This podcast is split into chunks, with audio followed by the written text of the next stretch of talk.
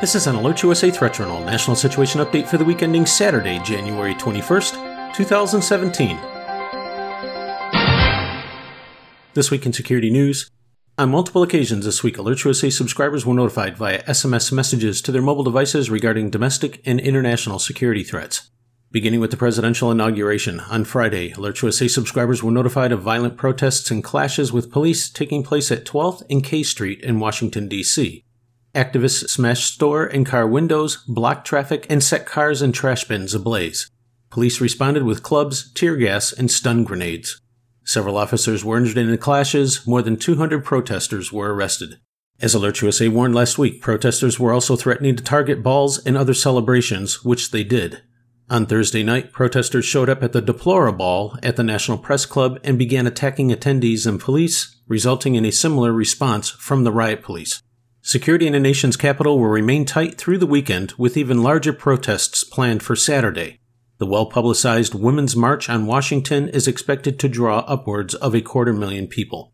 Shifting next to Mexico, on Monday, AlertsUSA subscribers were notified of a mass shooting at two bars in Playa del Carmen, Mexico, just south of Cancun and opposite Cozumel.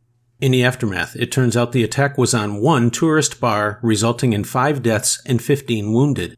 An 18 year old American female was among those killed.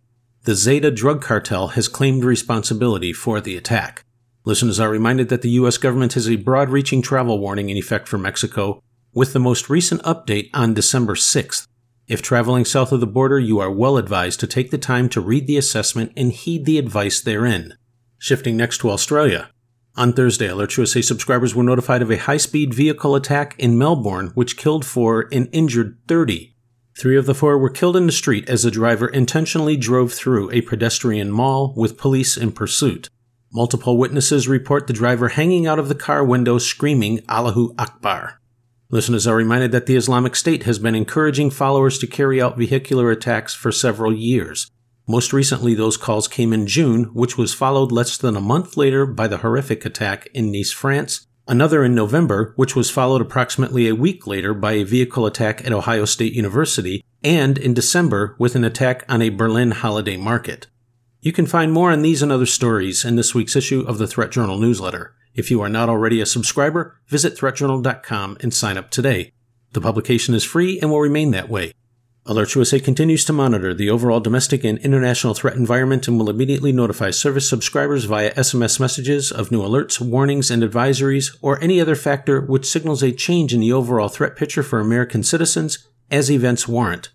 In travel security news, in addition to a standing U.S. government issued worldwide caution, listeners are reminded that there are also dozens of additional alerts and warnings in effect for individual countries around the world specifically identified as posing significant risks for U.S. citizens. As always, if you are planning travel abroad, even to such common locations as the Caribbean, Mexico, or Europe, AlertsUSA strongly recommends checking out the U.S. State Department's travel website as well as that of the CDC for safety and security information about your destination. We also recommend visiting the equivalent websites of the Canadian, Australian, and British governments to see the travel guidance that those nations are providing to their citizens, as threats and assessments can and do vary. This has been an AlertsUSA Threat Journal National Situation Update for the week ending Saturday, January 21st, 2017.